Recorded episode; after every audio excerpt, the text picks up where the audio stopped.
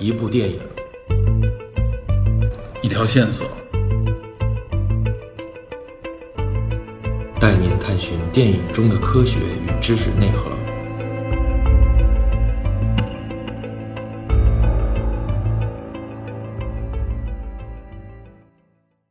Hello，大家好，我是 Peter，欢迎收听本期的电影侦探。咱们承接上集啊，上一集里我们已经介绍了《爱死机》第一季的前十二集。这前十二集里边啊，已经展现出《爱死机》所具备的这种酷炫、惊悚、血腥等元素，以及它疯狂的想象力。那么第三组这最后的六集当中呢，则蕴含着《爱死机》的思想深度，甚至已经展现出了哲学意味。在本期节目当中，我们首先要感悟一下这种思想。当然，在本期里还有一个重点。就是要前瞻一下即将上映的《爱死亡机器人》的第二季，让我们从已经曝光出来的信息当中领略一下第二季的轮廓以及蕴含着的思想。好，下面就让我们从《爱死机》第一季的最后一组这六部短片开始。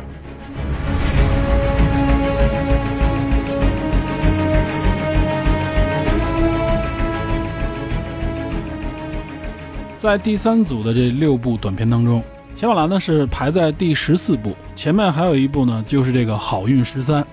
之所以能够把它排在第十三部，我估计呢和它这个名字也有关，本身就叫《好运十三》或者叫《幸运十三号》。原著作者呢就是我们前面介绍那个军事科幻作家马尔克·克劳斯。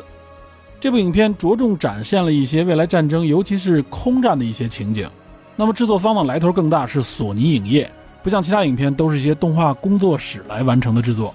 所以我们能看到这部影片制作非常的精良啊，它的 3D 动画效果非常的真实。我觉得这部影片也体现了业界啊最高的这种动画制作水平。这部短片的主角实际上是这个被称作为“幸运十三号”的运输机。这个运输机呢也提供 AI 辅助的控制，也就是让这个运输机呢成为了一个类似于机器人的设定。在不断的训练和战斗任务当中，这个侦察机的 AI 和驾驶员也形成了某种战斗友谊。这一点主要体现的呢，就是人类和 AI 之间在不断的训练和磨合过程当中产生的某种情感。当然，这个情感我们要打一个引号。但是可以说呢，作者将它很好的融入到了一个战争的环境之下，就显得这个情谊呢，这个情感更加的真切，因为必定可以说是一种生死之交嘛。而且最后这个十三号呢，它实际上是违反了人类对他下的最后命令，拖延了引爆时间啊，最终将敌人干掉。这个故事呢，让我想到了几年前出的一款系列游戏，国内翻译叫《泰坦陨落》。这个泰坦呢，指的就是一种动力外骨骼装甲，类似于一个大型的机器人，具备呢超强的战斗力，而且呢也有很强的 AI，能够完成各种各样的啊极具挑战的任务，不仅仅是战斗。能够正式成为泰坦的这个驾驶者啊，被称为铁玉，铁就是钢铁的铁，玉就是那个驾驭的驭。这个名字我觉得翻译的特别好。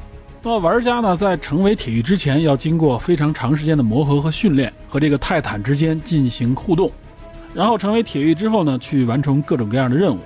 在这个过程当中，你会发现你和这个 AI，也就是这个游戏里边这个泰坦，形成了某种特别亲密的关系，展现出来这个泰坦机器人，它不仅仅是一个座驾，是一个被操控的机器人，更多的时候它有自己的性格，而且有自己的情绪，尤其是在《泰坦陨落二》里边展现的就更加淋漓尽致。甚至多次的拯救了玩家，所以我看这个《幸运十三号》的时候啊，就联想到了这部游戏作品。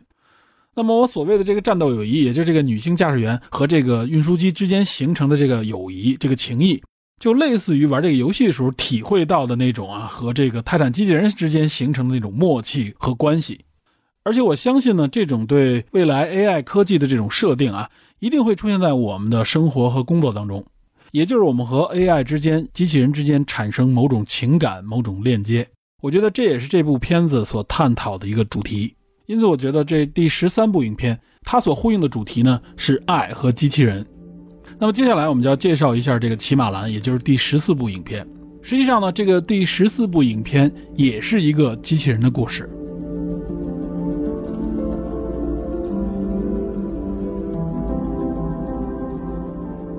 这部影片呢，在整个系列当中啊，绝对称得上是最为特别的一部。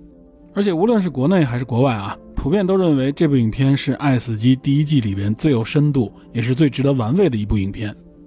首先，我们看这部片子的片头图标，就和其他十七部影片不一样，可以说是系列里边最特别的。它就是三个方块，所以大家第一次看到的时候啊，都会有点莫名其妙，因为前面展现出来的这些元素都会在影片里边有所体现。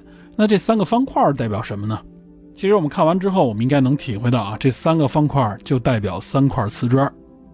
这部作品的原著作者呢，就是我们前面介绍的，可以说是给观众们留下阴影的那部《裂缝之外》的作者，英国科幻小说作家阿拉斯泰尔·雷诺茨。那么这个祖马兰和他前面的作品的风格是完全迥异的。我们必须承认，雷诺茨在《爱死机》第一季里边可以说是大放异彩。他这两部作品和拍出的影片都是上佳之作。影片全长十分钟，制作方呢是这个激情动画工作室，它制作出来的这个视觉效果也非常的独特。不仅呢将 3D、2D 画展现，而且它的这个 2D 画本身的绘画风格也是非常有特点的。我们在《爱死机》第二季公布出来这个预告片当中，能够看到呢，有一部短片仍然是由这个激情工作室制作完成的，它也沿用了骑马兰的这种视觉风格。在视觉上呢，它强调的不是真实，而是一种写意。介绍完这个视觉风格，接下来呢，咱们更多的结合原著来谈一谈这部影片。那么前面我们也介绍了，这部小说也是零五年写就的，而且这部作品在二零一二年啊，在我国著名的科幻杂志《科幻世界》的第十一期转载过。感兴趣的朋友可以去查阅一下啊。我想呢，把这个故事的原文贴在我的电影侦探公众号里边，这样也方便大家来欣赏。因为毕竟是一个短篇小说，加在一起一共也是一万七千多字啊，不到两万字，读起来呢，我觉得也不怎么难，非常快就可以看完。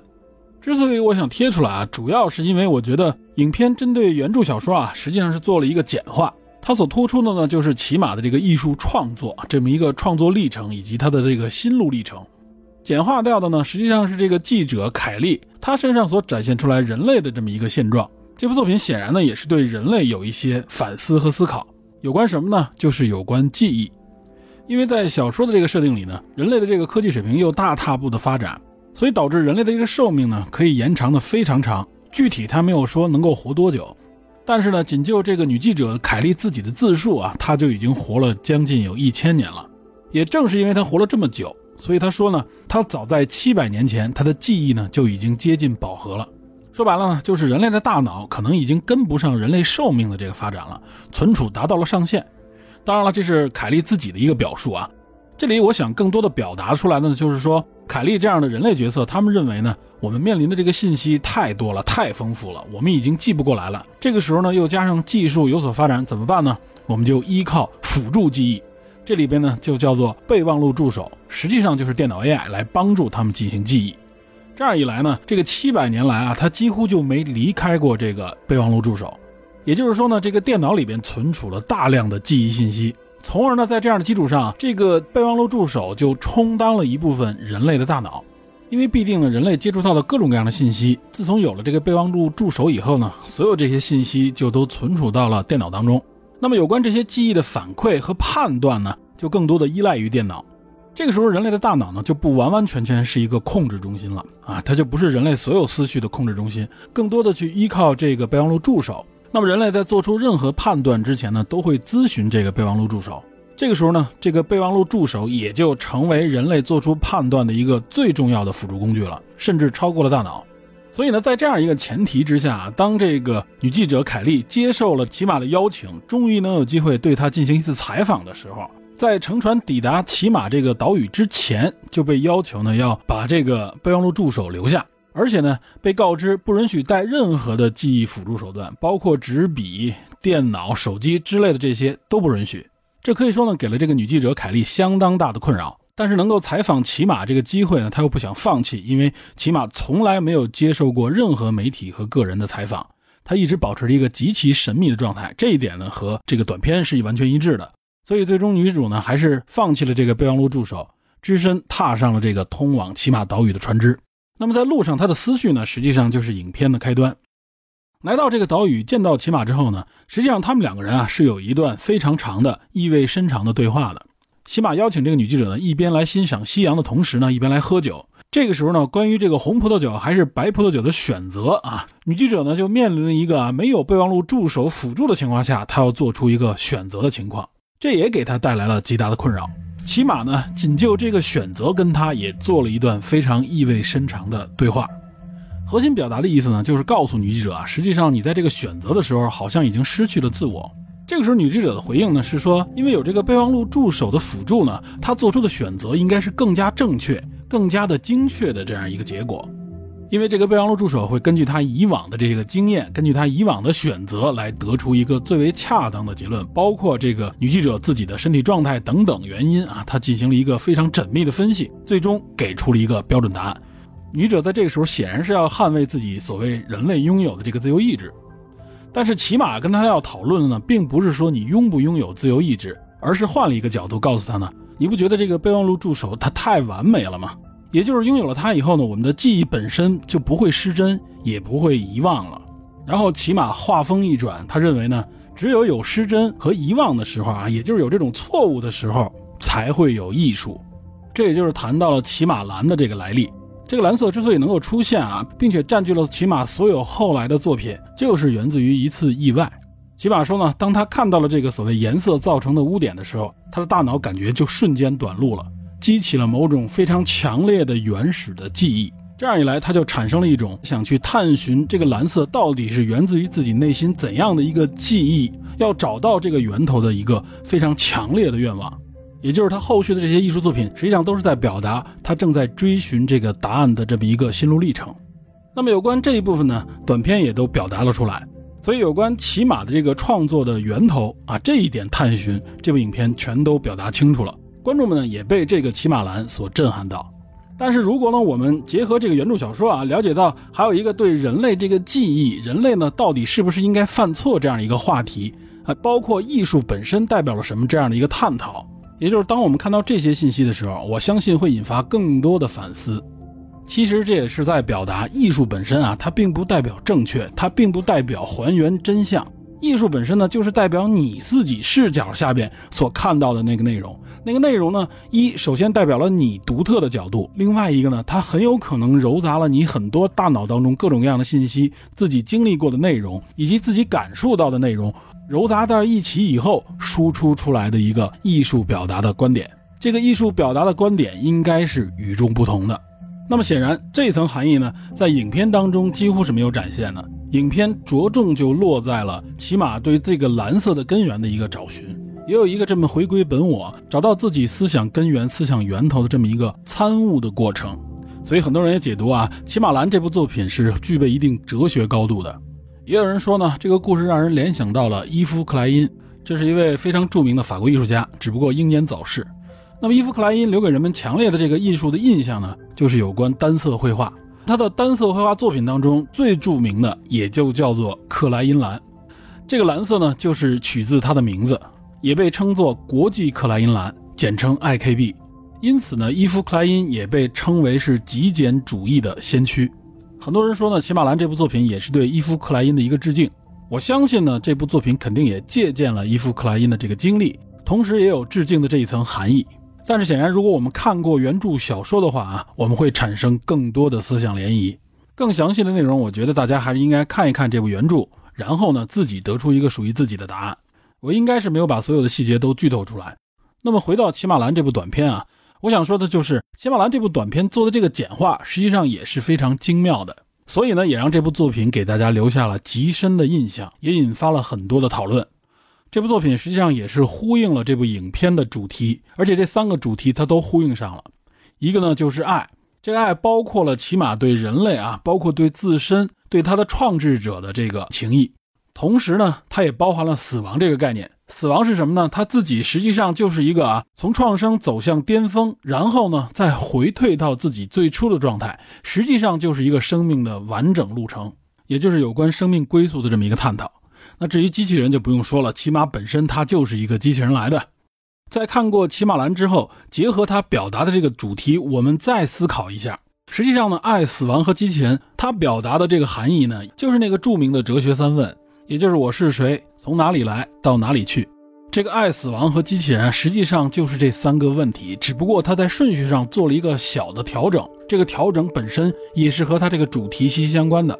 我是谁没有变，也就是爱。因为这个复杂的爱啊，本身就代表了人类自身所拥有的一种非常独特的情感。文学创作的一大主题就是爱嘛。人们认为呢，有爱而且能够幻想，这就是作为人啊区别于其他生物的一个根本点。所以爱指向的呢就是我是谁这个问题。那么死亡指向的是什么呢？显然，死亡指向的就是人类的归宿，也就是作为生命本身啊，它的终结，我们到哪里去呢？是最终逃不过死亡的。死亡也是一切生命的终极形式。那么从哪里来，就需要我们结合这部片子再想一想。实际上呢，他把机器人放在这个位置，我们结合骑马兰来看啊，骑马兰就是找寻这个答案，它到底是从哪儿来的呢？它实际上是被创造出来的一个机器人，这个就是他对我从哪里来的一个解释。而且机器人这个主题呢，它不仅仅带有了一种强烈的告诉我们某种智能生命啊，某种新的一种生命形态的产生从哪里来这个答案，同时呢，它也蕴含着到哪里去的一个解读。因为我们人类呢，很有可能是要依靠机器人的这种方式，或者说是某种不同于现代生命的这种形式，来延长我们的寿命，或者说延长我们的思绪、我们的记忆，从而呢，让人类这个信息一直能够传递下去。以让这个信息呢不终结不死亡，所以通过《骑马兰》这部作品，我们也能看到《爱死亡和机器人》这部作品，它绝不仅仅是一个啊给你带来感官刺激、带来新奇体验的这么一个短篇科幻作品集，它同时蕴含着这种终极的提问以及自我给出的答案。这些答案呢，就蕴含在各个不同的短片之中，他们都给出了自己各个不同的角度，展现出不同的逻辑以及可能。这其实本身呢，也是科幻作品所具备的一个特征。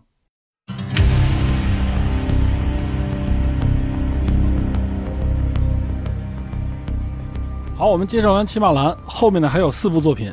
那么后面这四部作品相对来说就比较简单了。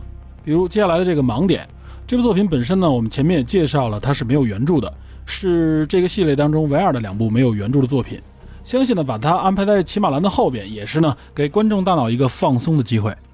这部片子所展出来的内容呢，给我感觉有点像《守望先锋》，当然视觉风格不完全相同。也就是说呢，这部作品表现出强烈的那种游戏的色彩。几个角色各具特征，而且战斗力极强，所以我相信观众在看这部片子的时候啊，也不会倒过去，看着也很过瘾。而且呢，在结尾处也有一个小的反转，可以说非常有趣。那么至于此片呼应全季的这个主题，我觉得至少包含一个机器人这个元素。再下一部作品呢，叫做《冰河时代》。这部作品呢是《爱死机》第一季里边啊唯一的一部真人角色参与扮演的短片。这部片子呢是由 Tim Miller 直接来导演的。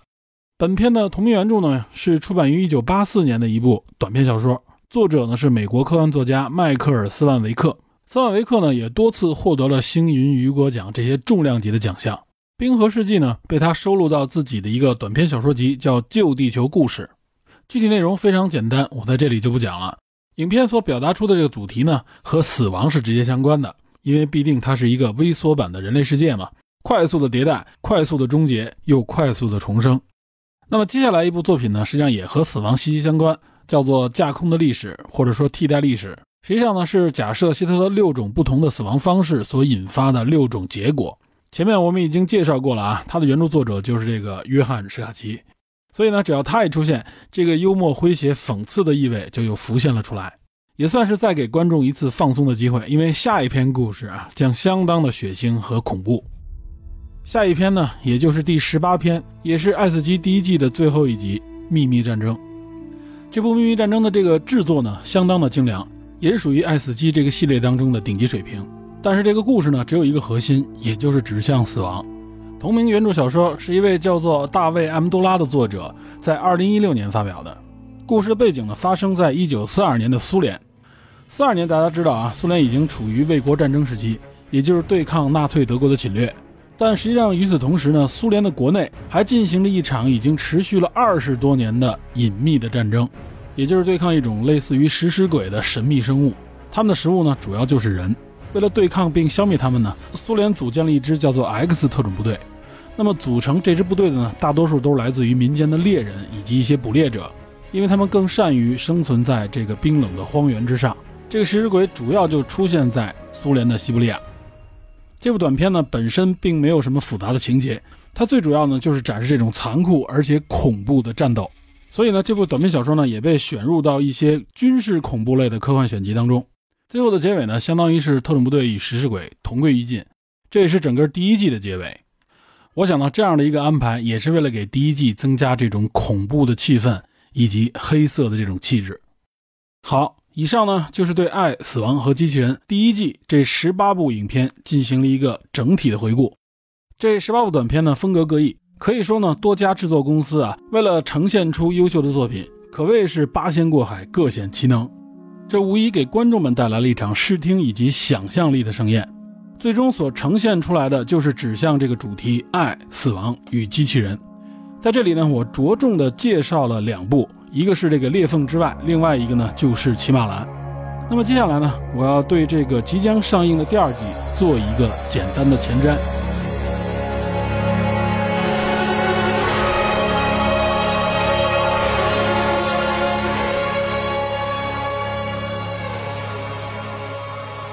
其实，在一九年三月，《S 级》第一季成功推出之后呢，大家就开始讨论什么时候能够看到第二季。然后在同年的六月呢，网飞宣布将推出第二季，并引入了韩国女导演李云荣。这个李云荣其实大家应该比较熟悉了，她是《功夫熊猫二》和三的导演，同时呢，她其实也是《功夫熊猫一》里边的故事总策划，所以这也是一个重量级的导演加盟到这个项目当中。那么具体第二季什么时候推出，以及会推出几集，包含了哪些内容，就成为了大家关注的下一个焦点。相关的信息呢，也是在二零二零年啊传过很多次，但是具体第二季上线的内容和时间一直没有真正确定。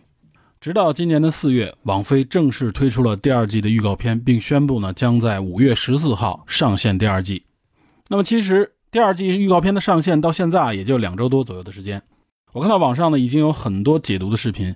去逐帧的来解读预告片里边释放出来的信息，包括国际媒体的一些报道啊。目前我们能够确认的是呢，第二季目前看可能会上线八部短片，这多少让影迷们有一点失望啊。因为必定第一季一共有十八集，相比之下呢，这个内容量算是大幅的缩水。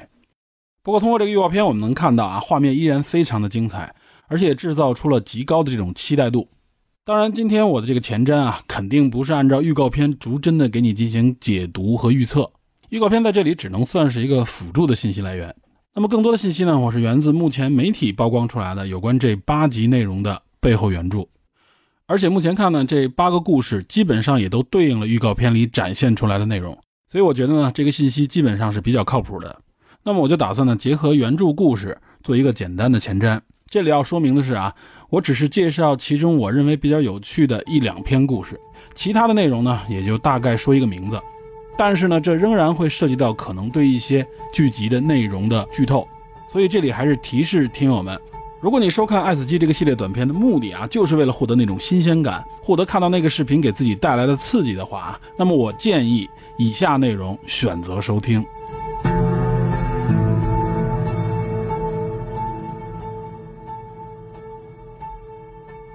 前面我们说了，第二季呢一共是八集，那么它的这个短片的编号呢，就是从十九一直排到了第二十六。通过透露出来的信息以及大家的进一步挖掘啊，目前这八部短片的名单，我先给大家简单介绍一下。第一篇叫《灭杀小队》或者叫《清理小组》，实际上也就是预告片里我们首先看到的情节。一个亚裔女性问道：“你还好吗？”这一篇我会在后边呢多说两句，会有一个相对深入一点的介绍。那么听到这里的听友呢，我也是再提示一下，在名单介绍之后，后面会有两篇相对详细一点的介绍，肯定就会涉及到一些剧情的剧透。第二集我看网上有人翻译叫《生命牢笼》，我觉得呢应该叫《生命小屋》或者叫《救生小屋》比较贴切一点啊，这是我的一个理解。后边也会给大家解释。而且这一集里出现了一个著名演员，就是迈克尔 ·B· 乔丹，在预告片里边我们能看到他的形象的出现啊，当然是用这个 CG 技术再现的。而且这也是《爱死机》这个系列里目前请到的最大腕的一个演员。第三篇呢叫做《冰》，在预告片里我们也能看到啊，而且它的画风就是骑马兰的那个画风。我前面介绍的那个机芯工作室啊，它的这个标志性画风。接下来第四篇叫《高草丛》，应该是个恐怖向的内容，预告片里也有展现。第五篇叫《自动化客服》，我们也可以理解为是 AI 客服。这篇结合预告片里边流露出来的一些影像啊，明摆着是一个讽刺搞笑的风格。第六篇叫《屋里屋外》，也就是预告片里边出现的那个一女一男两个小孩，应该是姐姐带着弟弟。这一篇应该也是恐怖向的。那么第七篇呢，叫做《溺水的巨人》，或者说叫《淹死的巨人》。我相信看过预告片的都应该有印象，就是两个人看着一个巨大的脚丫子，这应该就是淹死的巨人的影像。那么有关这一篇呢，后边我也会多说两句。最后一篇也是第八篇，叫《沙漠中的雪》。这个雪是雪花下雪的那个雪啊。预告片里呢也有诸多的镜头，它实际上指的呢是一个有白化病的人。如果没发现的话，建议大家再去看一遍预告片。好，以上呢就是我简单介绍了一下《爱死机》第二季啊，涉及到这八部短片的名单。下面呢，我将结合预告片串一下这八集大体上讲了什么内容，其中呢会相对更详细一点的介绍第一篇《灭杀小队》和第七篇《溺水的巨人》。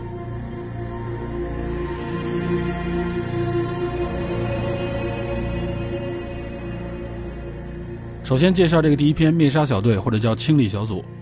这个名字啊，目前是原著小说的名字，至于是不是片名呢，我们还不能完全确认。这篇原著小说呢，也是一个短篇，发表于二零零六年，作者呢是美国当代的一个新秀科幻作家，叫做保罗·巴奇加卢皮。据说他呢是在两千零五年开始在科幻界崭露头角，至今呢已经获得雨果奖以及星云奖的多次提名。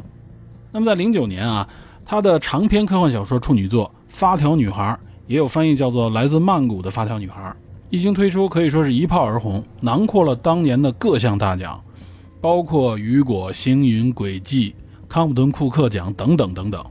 这本书在国内也出版了，不过我还没看过啊，有机会我也打算翻翻看。我们说回到《灭杀小队》，这是保罗零六年的作品，算比较早期的短片。在预告片里边啊，灭杀小队其实占了挺大的篇幅，因为毕竟他是第一个出现嘛，给人的印象也很深刻。它后边的制作团队呢，就是我们前面介绍过的 Blur Studio 这个模糊工作室，所以我们能看到这个制作也是相当的精良。我看到网上有人解读啊，因为他是按照预告片一帧一帧的去看，非常的仔细。但是呢，他应该不知道这个故事背后的原著小说，所以他的解读呢，只是根据图像带来的一个猜测。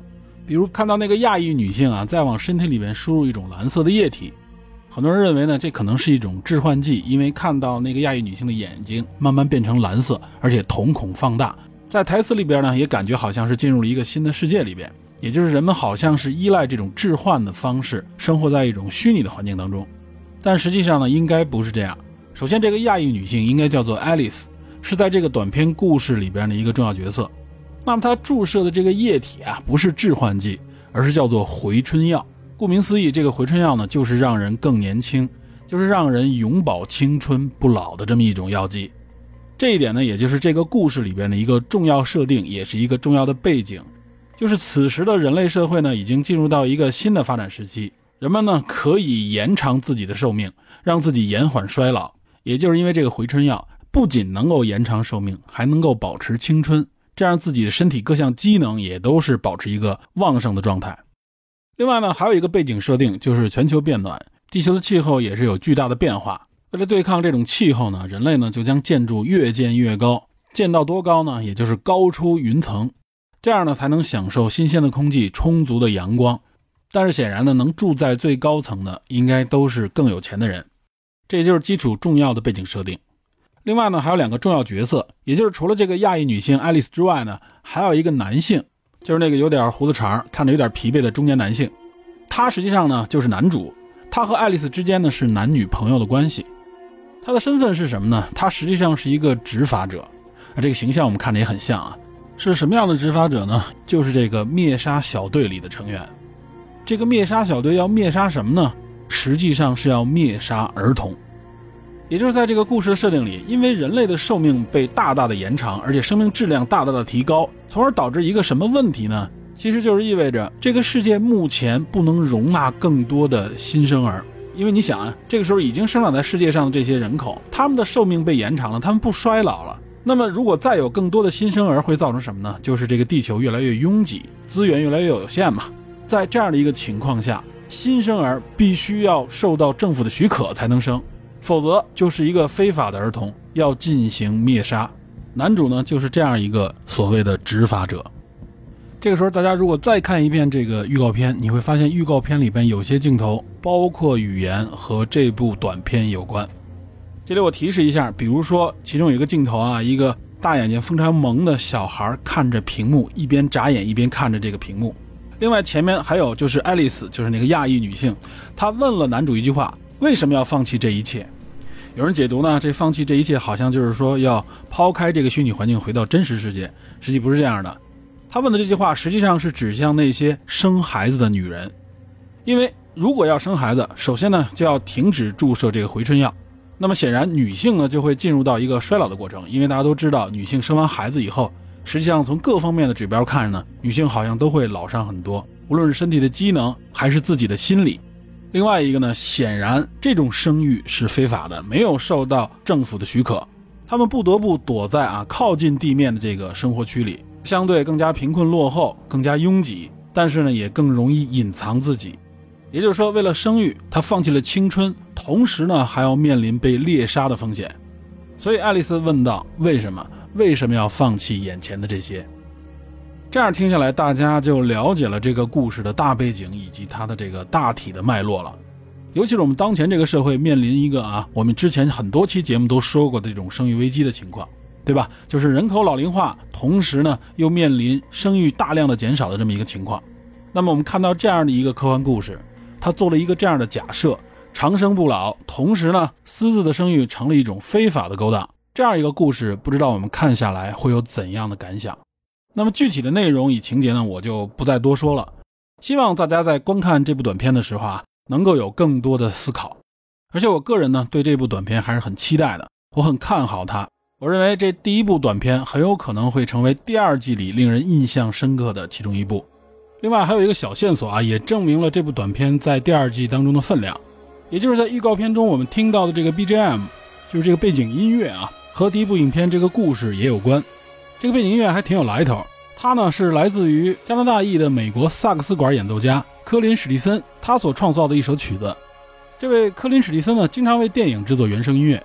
那么在《爱死机》第二季这个预告片里用到的 BGM，是科林史蒂森呢为一部在2018年上映的恐怖片所配的电影原声当中的一首曲子。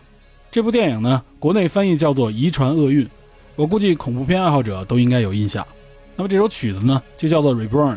重生，那么显然重生是对应着这个回春药，那么也许这首曲子还会出现在这个短片当中，因此我觉得这个灭杀小组呢还是非常值得我们期待一下的。那么最后看这篇故事它所体现的爱死机元素，我觉得至少应该有爱以及死亡。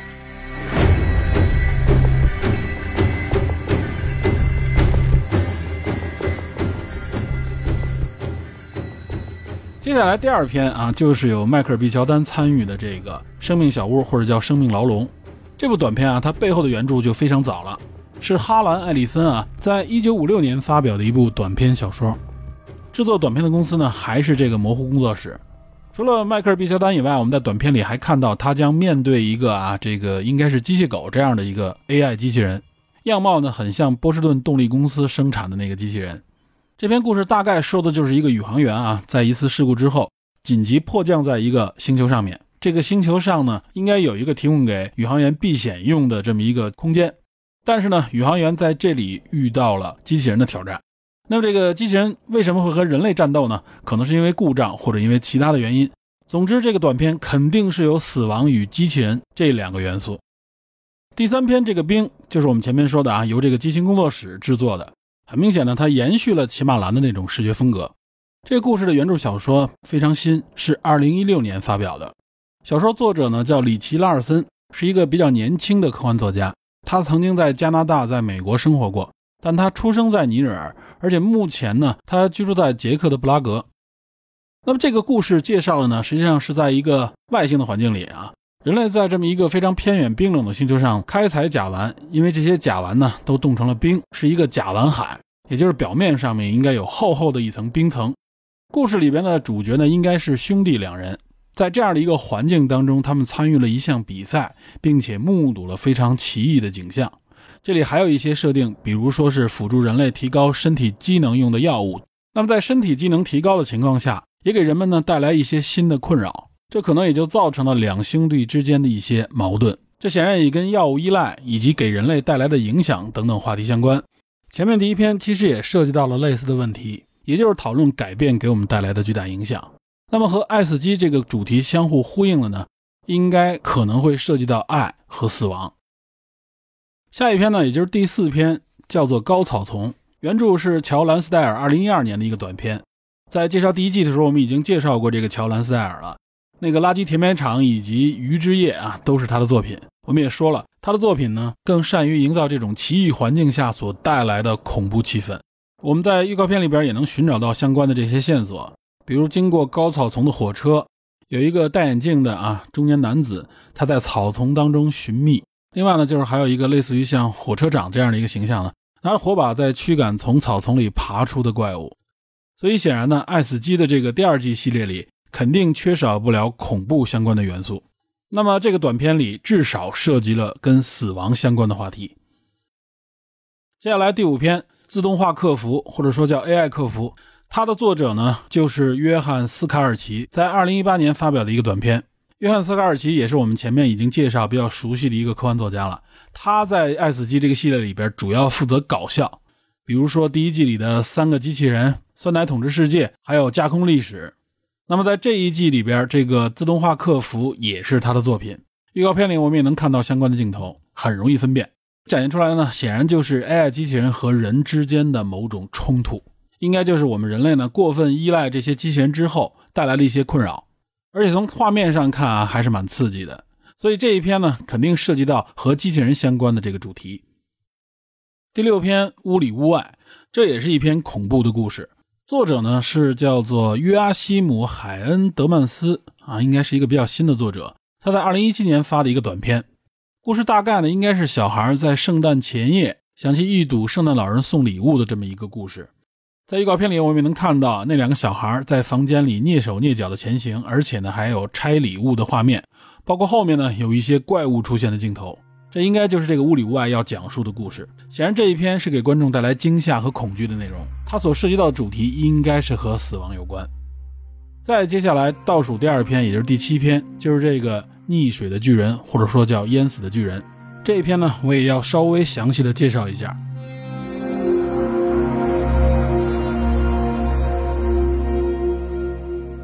这个短篇故事啊，它发表的也很早，是在一九六四年。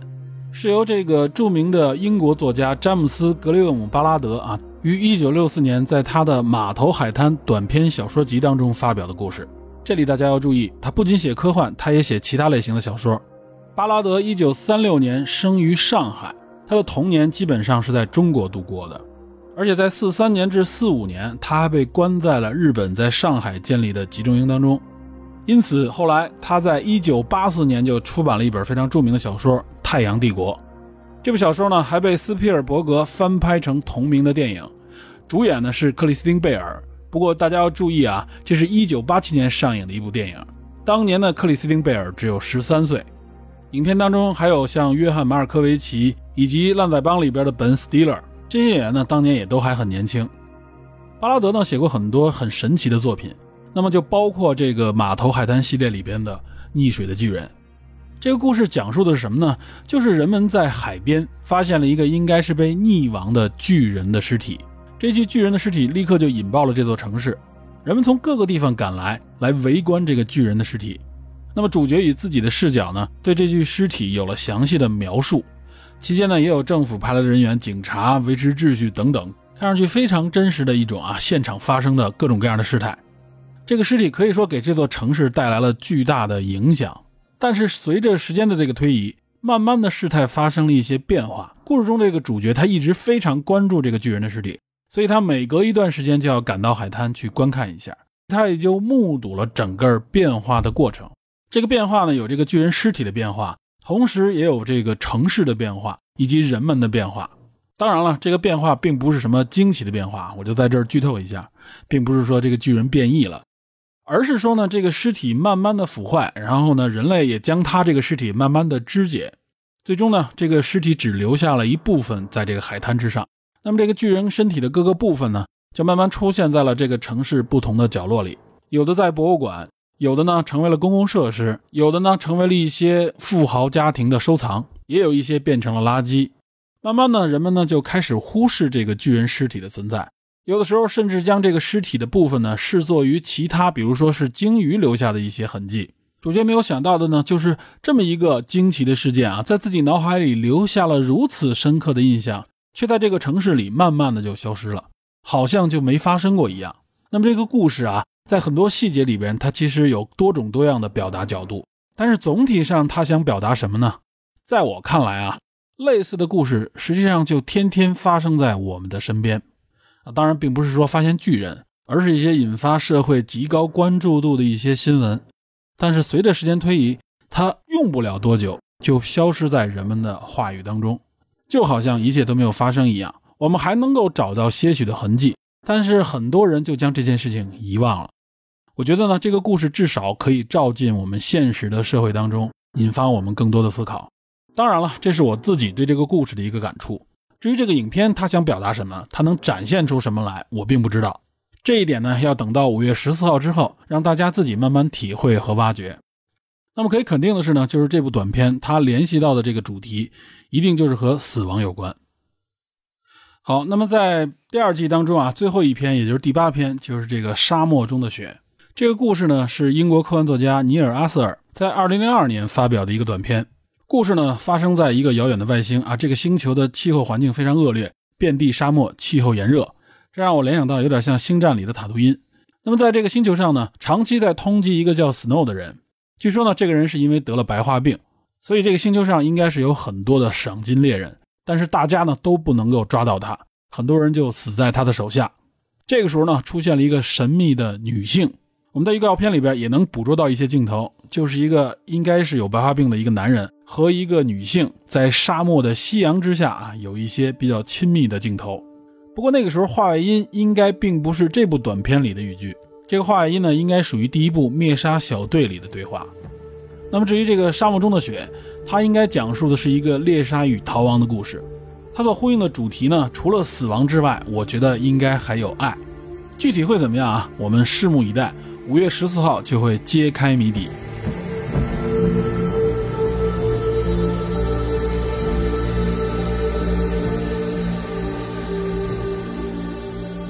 好，讲到这里呢，我终于算是把《爱死机》第一季的回顾以及对第二季的前瞻讲完了。我记得《爱死机》第一季上线后不久，就有很多人来评价说，这个无非就是一个短篇小说集嘛，就是一堆科幻概念的堆砌。其实这十八个故事当中啊，里边的这些故事给大家带来的惊喜呢，并不是精彩连连，可能就只有几部闪光点，其他的内容呢，相对来说感觉平平。我非常理解这个评价啊，这个评价肯定也源自一些比较资深的影迷，或者说是一些评论者。从直观的感觉上来说，我认为也是如此。就是说，因为它有十八部影片整体推给你，有好有坏，有精彩的，有无聊的，这里有你喜欢的，也有可能你不喜欢的。但是呢，总会有一两款击中你，而且在一种眼花缭乱的这种状态下，给人总体的感觉就是高呼过瘾。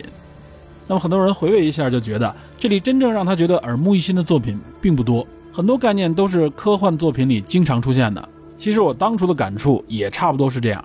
而且有群友，我记得当年还问过我啊，就是一九年的时候，说电影侦探打不打算？聊一聊这一部《爱死机》，他觉得呢，电影侦探不应该错过这样的一个科幻合集。我当时的回复，我记得好像就是呢，我说这就是一个概念堆砌嘛，里边很多东西其实在别的科幻片里面都有，所以当时也就没有做这么一期节目。那么今天我为什么会补上这一期呢？其实也就是在节目里我提出的感触啊，也就是在后来慢慢的。我在回看这些作品的时候，在品味这些作品的时候，包括去翻看它背后的这些原著科幻小说的时候，我发现了更多的惊喜，而且发现了这里边有很多细节我忽略了。别人我不知道啊，至少我可以保证，就是我再次打开这些短片的时候，每一篇故事我都会仔细的看完，并没有出现这种啊，我记得这个梗啊，我就倒过去就可以了。无论是它呈现出来的视觉上的这些效果以及细节，还是故事里面隐含的这些内容，我觉得呢，都值得更多的来细细品味。这就像短篇科幻小说给大家带来的印象一样，本身呢，它强调的就是创意，包括它在这个短篇小说里所营造出来的一个气氛。很多科幻作家呢都说他们会拿短篇来练笔，因为短篇呢包含了很多火花。毕竟写长篇是非常难的，无论说是科幻小说还是普通的小说啊。实际上写这个故事的时候，既然你是小说，你是虚构的一个情节，你所营造出来的这个世界，如果想让它能够合理、逻辑不崩塌，你写作的时候要非常的小心。如果这个逻辑不自洽的话，就会被很多资深的读者读出来。哪怕可能是普通的读者，他也会体会到觉得不够满意，觉得这里边可能有些问题，因为他指不到那个具体的点，但是总体的评价会下降。所以这就是为什么写长篇是如此的难。短篇呢，往往不需要照顾太多，它就营造一个短暂的气氛和环境就好了。更多的内容呢，它实际上就是靠激发出读者的想象力来进行勾勒。那么实际上这个体验啊，对于很多读者来说是非常有价值的，也非常的有趣。这是为什么大家很喜欢科幻短片的一个原因。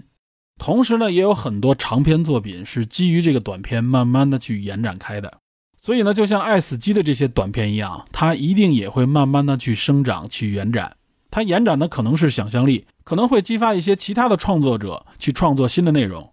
同时呢，它也可能会令一些故事慢慢的去延展，以后说不定会引出一个长篇电影来。另外呢，这些制作团队们也会被更多的人发现。包括他们采用的技术以及处理的方式等等，这些都会慢慢的延展开，发展出新的枝芽。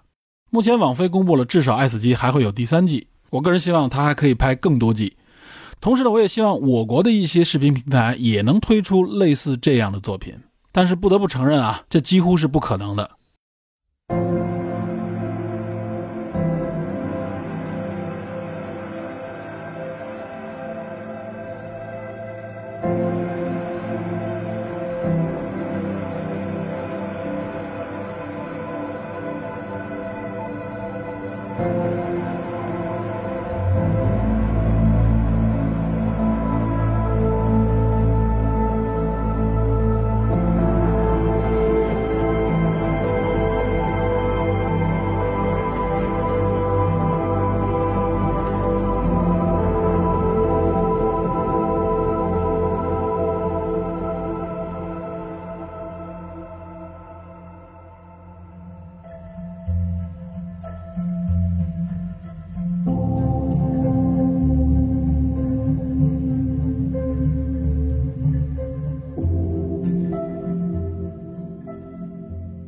从《爱死机》的主题当中，我们应该也能够体会到一些东西。就比如说像骑马兰，什么才是我们作为人应该拥有的？那些犯错也好，那些不同的观点也好，那些不同的角度也好，其实才是我们属于人的标志。也就是我们彼此不同，而且我们可以自由的去发挥，而不应该受到外界或者技术的这种绝对指导，哪怕这些指导是所谓正确的。好，感谢您收听本期的电影侦探，请您持续锁定本节目，我们下期再见。